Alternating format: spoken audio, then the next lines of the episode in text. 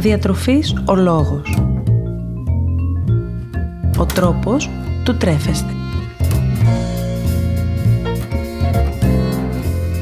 Μία εκπομπή με θέματα που αφορούν τη διατροφή.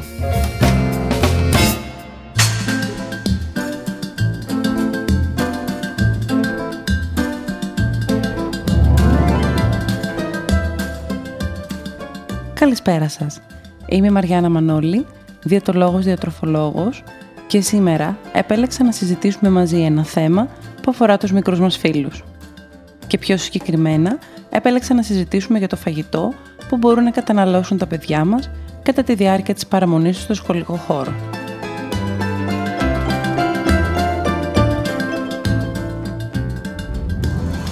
Γιατί είναι τόσο σημαντικό τα παιδιά μας όσο βρίσκονται στο σχολείο να καταναλώνουν ένα υγιεινό και θρεπτικό κολατσιό και ποιο είναι τελικά το νομοθετικό πλαίσιο που υπάρχει ως προς τα προϊόντα που θα πρέπει να διατίθενται στα σχολικά κηλικία.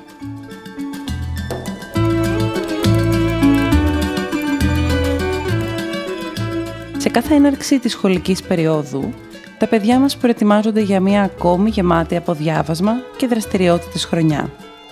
Το πρόγραμμά τους, από εκεί που ήταν χαλαρό, αλλάζει, ενώ οι υποχρεώσεις αυξάνονται. Σχολείο, φροντιστήρια και εξωσχολικές δραστηριότητες αποτελούν την καθημερινότητα των παιδιών μας πλέον.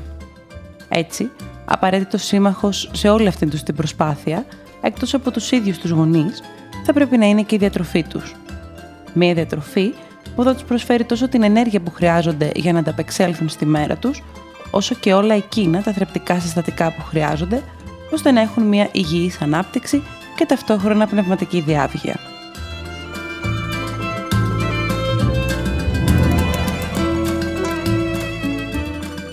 Είναι δεδομένο πως κατά τη διάρκεια της παραμονής τους στο σχολείο, τα παιδιά μας ξοδεύουν περίπου 6 με 7 ώρες της ημέρας τους, το 1 τρίτο δηλαδή περίπου της καθημερινότητάς τους, ώρες κατά τις οποίες χρειάζεται να τρέφονται σωστά, ώστε να ανταποκρίνονται τόσο στις πνευματικές απαιτήσεις που δημιουργούνται, όσο και στο διάβασμα και στις φυσικές τους δραστηριότητες.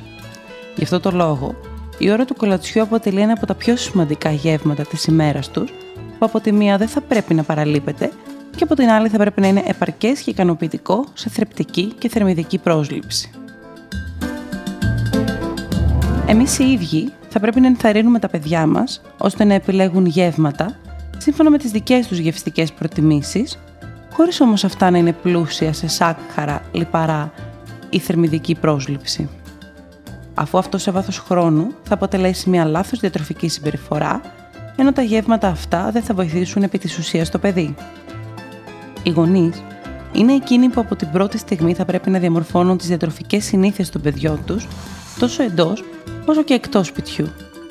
Άλλωστε μην ξεχνάμε πως θέτοντας σωστές βάσεις από την αρχή, τότε πετυχαίνουμε πολύ καλύτερα αποτελέσματα για την υγεία των παιδιών μας στο μέλλον.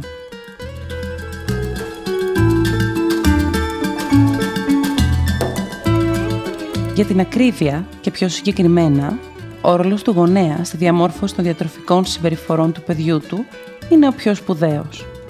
Τα παιδιά, από μικρή και όλα ηλία, παρουσιάζουν την τάση να αναπτύσσουν μιμητικές συμπεριφορές, αντιγράφοντας όσα συμβαίνουν στο περιβάλλον τους – και ποιος είναι το άμεσο παράδειγμα προς μίμηση για εκείνα παρά ίδιοι τους οι γονείς; Επομένως, η δική μας συμπεριφορά είναι αυτή που καθορίζει σε πολύ μεγάλο βαθμό και τη συμπεριφορά που θα αναπτύξουν και τα ίδια τα παιδιά μας.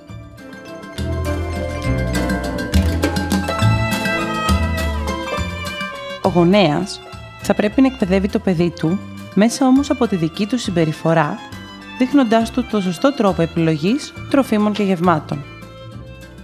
Είναι πολύ σημαντικό το παιδί όχι απλώς να ακούει από το γονέα ποιο είναι το σωστό, αλλά να τον βλέπει να πράττει το ίδιο. Δεν μπορούμε για παράδειγμα να περιμένουμε από το παιδί μας να καταναλώνει τα φρούτα του την ίδια στιγμή που εμείς δίπλα του μπορεί να καταναλώνουμε κάποιο γλυκό ή αλμυρό γρήγορο σνακ, αλλά θα το δούμε να δημιουργεί σωστές βάσεις όταν βλέπει εμάς τους ίδιους πρώτα να κάνουμε το σώμα. Ένα άλλο βασικό κομμάτι είναι η συμμετοχή των δύο, δηλαδή του γονέα και του παιδιού, στην επιλογή του σωστού κολατσιού, που παράλληλα θα ενισχύει τη σχέση ανάμεσα στον ίδιο το γονέα και το παιδί, δίνοντας όμως και τη δυνατότητα επιλογής ενός γεύματος για εκείνα, το οποίο εκτός από θρεπτικό θα είναι και γευστικό σύμφωνα με τις δικές του προτιμήσεις.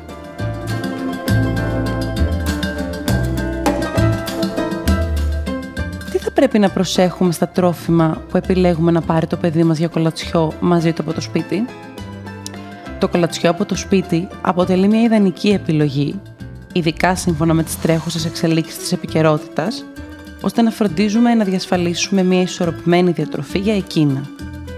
Πέρα από όσα αναφέρθηκαν, θα πρέπει να φροντίζουμε εμείς αγωνείς να επιλέγουμε τρόφιμα τα οποία δεν αλλοιώνονται εκτός ψυγείου, είναι εύκολα στη μεταφορά και δεν μπορούν εύκολα να επιμολυνθούν. Από την άλλη, εάν δεν είναι εφικτό το παιδί μας για διάφορους λόγους να έχει μαζί του κάποιο κολατσιό από το σπίτι, μπορούμε να φροντίσουμε ώστε να το έχουμε εκπαιδεύσει και ενημερώσει για να μπορεί να επιλέξει σωστά ανάμεσα στα διάφορα τρόφιμα που διατίθενται στο σχολικό κηλικείο. Τι ισχύει όμως για τα τρόφιμα που μπορεί να βρει το παιδί στο κηλικείο; Τα παιδιά, όπως είπαμε, περνούν στο σχολικό περιβάλλον ένα μεγάλο χρονικό διάστημα της ημέρας τους, με αποτέλεσμα κάποια από τα γεύματά τους να πρέπει να γίνονται σε αυτό. Τα σχολικά κηλικεία αποτελούν τη γρήγορη λύση έβρεσης τροφής όταν το παιδί για διάφορους λόγους δεν έχει ήδη προμηθευτεί από το σπίτι κάποιο κολατσιό.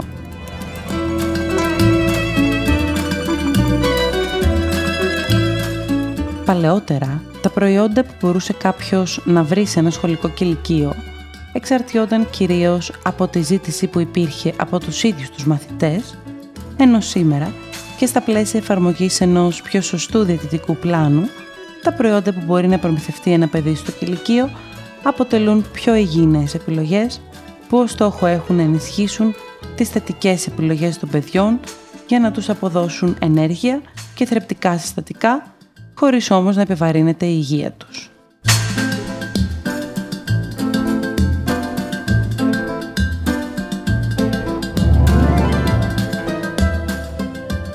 Το Υπουργείο Υγείας, έχοντας ως στόχο να ορίσει τους κανόνες υγιεινής που διέπουν τη λειτουργία των σχολικών κηλικίων, καθώς και τα προϊόντα που επιτρέπεται να διατίθεται σε αυτά, έχει εκδώσει τις αντίστοιχες υπουργικές αποφάσεις. Σύμφωνα με αυτές, επιτρέπεται η διάθεση των παρακάτω προϊόντων.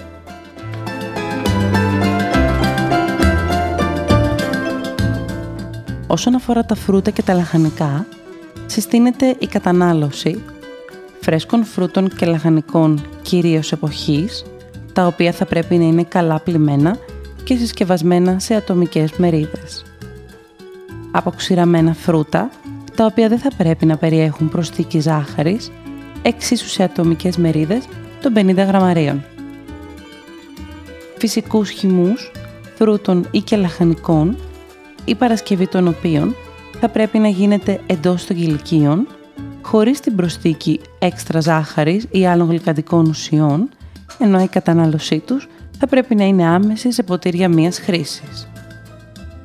Φρουτοσαλάτες, η παρασκευή των οποίων θα πρέπει να γίνεται εντός των κηλικίων, με φρέσκα και καλά πλημμένα φρούτα, χωρίς προσθήκη ζάχαρης ή άλλων γλυκαντικών ουσιών. Σαλάτες, η παρασκευή των οποίων θα πρέπει να γίνεται επίσης εντός των κηλικίων, με φρέσκα και καλά πλημμένα λαχανικά, ενώ θα επιτρέπεται μόνο η προσθήκη ελαιολάδου, ξυδιού ή λεμονιού. Τέλος, επιτρέπεται η κατανάλωση συσκευασμένων φυσικών χυμών και ομοειδών προϊόντων, τα οποία δεν θα πρέπει να περιέχουν συντηρητικά, να μην έχουν προσθήκη ζάχαρης και να διατίθενται σε ατομική συσκευασία έως 330 ml.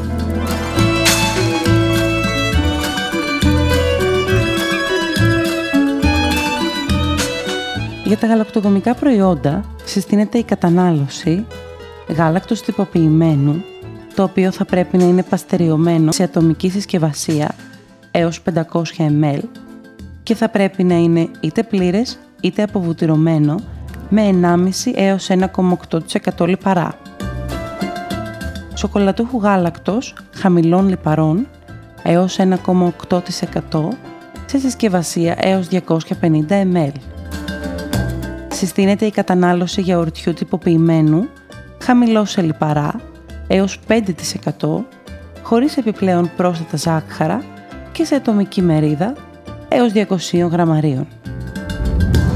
Ροφημάτων από συνδυασμούς φρέσκου γάλακτος και φρέσκων φρούτων, η παρασκευή των οποίων θα πρέπει να γίνεται εντός των κηλικίων, χωρίς να υπάρχει προσθήκη ζάχαρης, ενώ απαγορεύεται η διάθεση άλλων τυποποιημένων αντίστοιχων προϊόντων, καθώς και η χρήση έτοιμης σκόνης. Τέλος, συστήνεται η κατανάλωση τυριών, πολύ σκληρών, σκληρών ή μη σκληρών και μαλακών, ενώ θα πρέπει να είναι παραδοσιακά και με ονομασία προέλευσης και εξαιρούνται τα ανακατεργασμένα ή τυγμένα τυριά και τα ανακατεργασμένα τυριά με αλυφώδη υφή.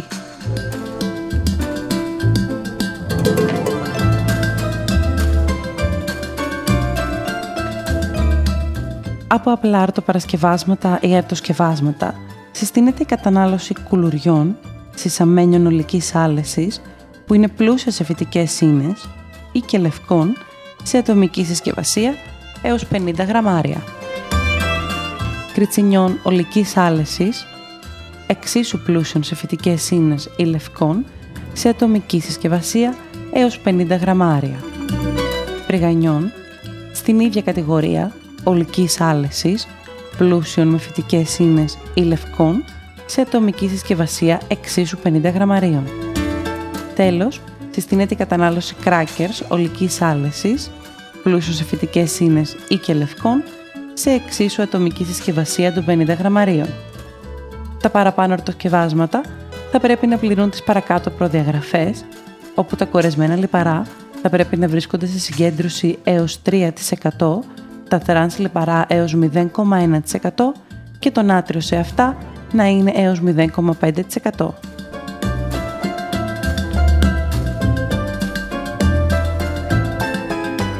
και τα διάφορα αρτοσκευάσματα συστήνεται η κατανάλωση μουστοκούλουρων σε ατομική μερίδα έως 60 γραμμάρια, σταφιδόψωμου σε ατομική μερίδα εξίσου έως 60 γραμμάρια, μπαρών δημητριακών ολικής άλεσης σε ατομική μερίδα έως 40 γραμμάρια και τα οποία θα πρέπει να περιέχουν κορεσμένα λιπαρά έως 3%, τρανς λιπαρά έως 0,1% και νάτριο έως 0,5%.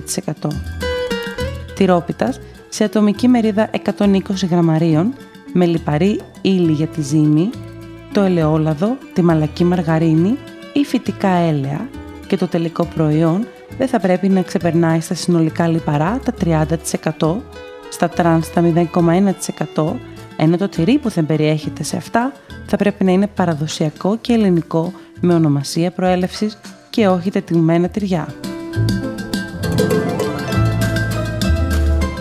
Συστήνεται επίσης η κατανάλωση πίτας λαχανικών σε ατομική μερίδα 120 γραμμαρίων με εξίσου λιπαρή ύλη ζύμης, το ελαιόλαδο, τη μαλακή μαργαρίνη ή τα φυτικά έλαια και το τελικό προϊόν δεν θα πρέπει να ξεπερνάει σε λιπαρά τα 30% και σε τρανς λιπαρά τα 0,1% συστήνεται η κατανάλωση πίτσας με βάση αλεύρι, μαγιά, αυγά, γιαούρτι, αλάτι και μυρωδικά βότανα, ενώ δεν επιτρέπεται να χρησιμοποιούνται ενισχυτικά γεύσεις. Η γέμιση θα πρέπει να περιέχει τυρί, ντομάτα, πιπεριές, μανιτάρια, κρεμμύδι, καλαμπόκι, ενώ απαγορεύεται η χρήση σάλτσας και αλαντικών. Τέλος, συστήνεται η κατανάλωση μπισκότων χωρίς γέμιση σε ατομική συσκευασία έως 60 γραμμαρίων, των οποίων τα τρανς λιπαρά δεν θα ξεπερνάνε το 2% των ολικών λιπιδίων, η ζάχαρη θα είναι σε συγκέντρωση έως 10 γραμμάρια ανά 100 γραμμάρια προϊόντος, τα ολικά λιπαρά θα είναι μέχρι 10% και τα κορεσμένα έως 5%. Το νάτριο σε αυτά θα πρέπει να είναι έως 0,5%.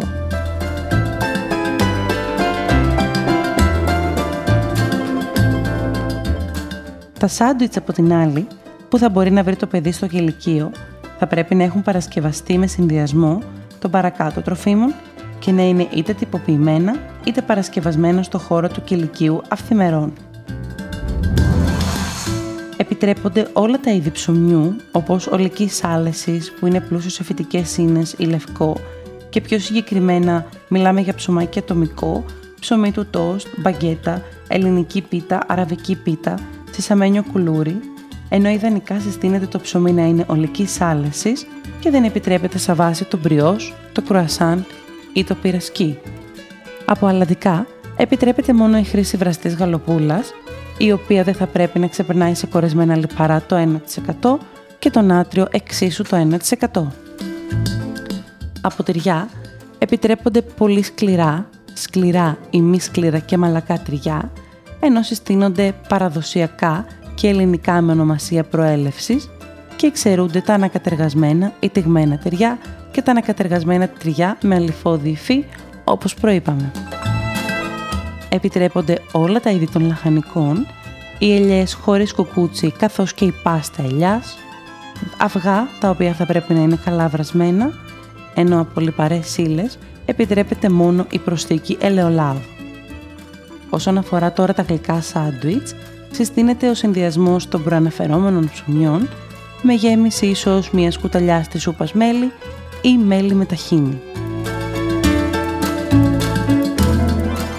Για τα γλυκίσματα τώρα, συστήνεται η κατανάλωση κρέμας και ριζόγαλου σε ατομικές μερίδες έως 150 γραμμάρια με περιεκτικότητα σε λίπος γάλακτος έως 4%. Χαλβά σε ατομική μερίδα έως 50 γραμμάρια. Παστέλι εξίσου σε ατομική μερίδα έως 50 γραμμαρίων. Μέλι σε ατομικές μερίδες, καθώς επίσης σοκολάτα υγείας και γάλακτος σε ατομικές μερίδες που δεν θα ξεπερνάνε τα 30 γραμμάρια. Απαγορεύεται η κατανάλωση και η πώληση τσιχλών και καραμελών, ενώ ακόμη συστήνεται η κατανάλωση ξηρών καρπών όλων των ειδών, χωρίς προσθήκη άλατος ή ζάχαρης, σε ατομική συσκευασία έως 50 γραμμάρια. Απαγορεύεται η κατανάλωση τηγανισμένων ξηρών καρπών, ενώ από υγρά τρόφιμα τα παιδιά συστήνεται να καταναλώνουν εμφιαλωμένο νερό, χαμομήλι, φασκόμηλο, τσάι του βουνού ή άλλα ροφήματα αφεψίματα, χωρίς προστίκη ζάχαρης ή άλλων γλυκαντικών ουσιών. Παράλληλα, στα κελικεία και μόνο για το προσωπικό, διατίθεται καφές, ενώ απαγορεύεται η κατανάλωση αναψυκτικών. Τέλος, τα λειτουργικά τρόφιμα ή συμπληρώματα διατροφής θα πρέπει να απαγορεύονται.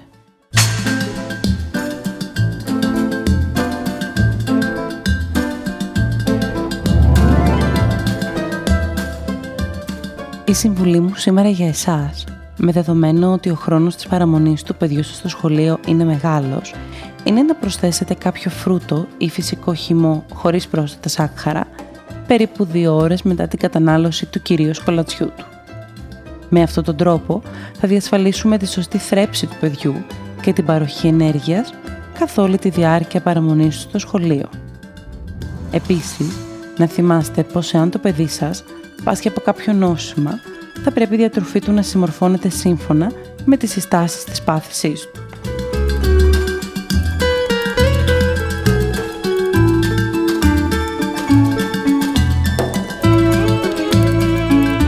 Σήμερα θα σας προτείνω κάποιες ιδέες για κολατσιό που μπορούν τα παιδιά σας να πάρουν μαζί τους από το σπίτι για να καταναλώσουν στο σχολείο, ιδίως τώρα που οι καταστάσεις είναι πιο ιδιαίτερες. Μερικές τέτοιες επιλογές θα ήταν κάποιο τόστ με ψωμί ολικής άλεσης και κάποιο τυρί χαμηλό σε λιπαρά ή κάποιο τυρί σε μορφή κρέμας, όπως το κατοίκι, μαζί με διάφορα λαχανικά. Το κουλούρι Θεσσαλονίκης με τυρί κρέμα και γαλοπούλα βραστή, διάφορα κριτσίνια ολικής άλεσης με κάποιο τυρί χαμηλό σε λιπαρά, ίσως ένα κομμάτι σπιτική τυρόπιτα ή σπιτικής σπανακόπιτα, κάποιο παστέλι χωρίς πρόσθετα σάκχαρα, σπιτικές μπάρες δημητριακών, τορτίγια με μπανάνα και ταχίνι κακάο ή και τορτίγια με φυστικό βούτυρο, μπανάνα και κομμάτια μαύρης σοκολάτας. Περιμένω να απαντήσω στις δικές σας απορίες όπως επίσης και τις δικές σας προτάσεις πάνω σε θέματα που εσείς θα θέλετε να συζητήσουμε τις επόμενες ημέρες. Βρείτε με στο Instagram ως διατροφή σου λόγος είτε στο Facebook κάνοντας αναζήτηση Μαριάννα Μανώλη, διατολόγος διατροφολόγος.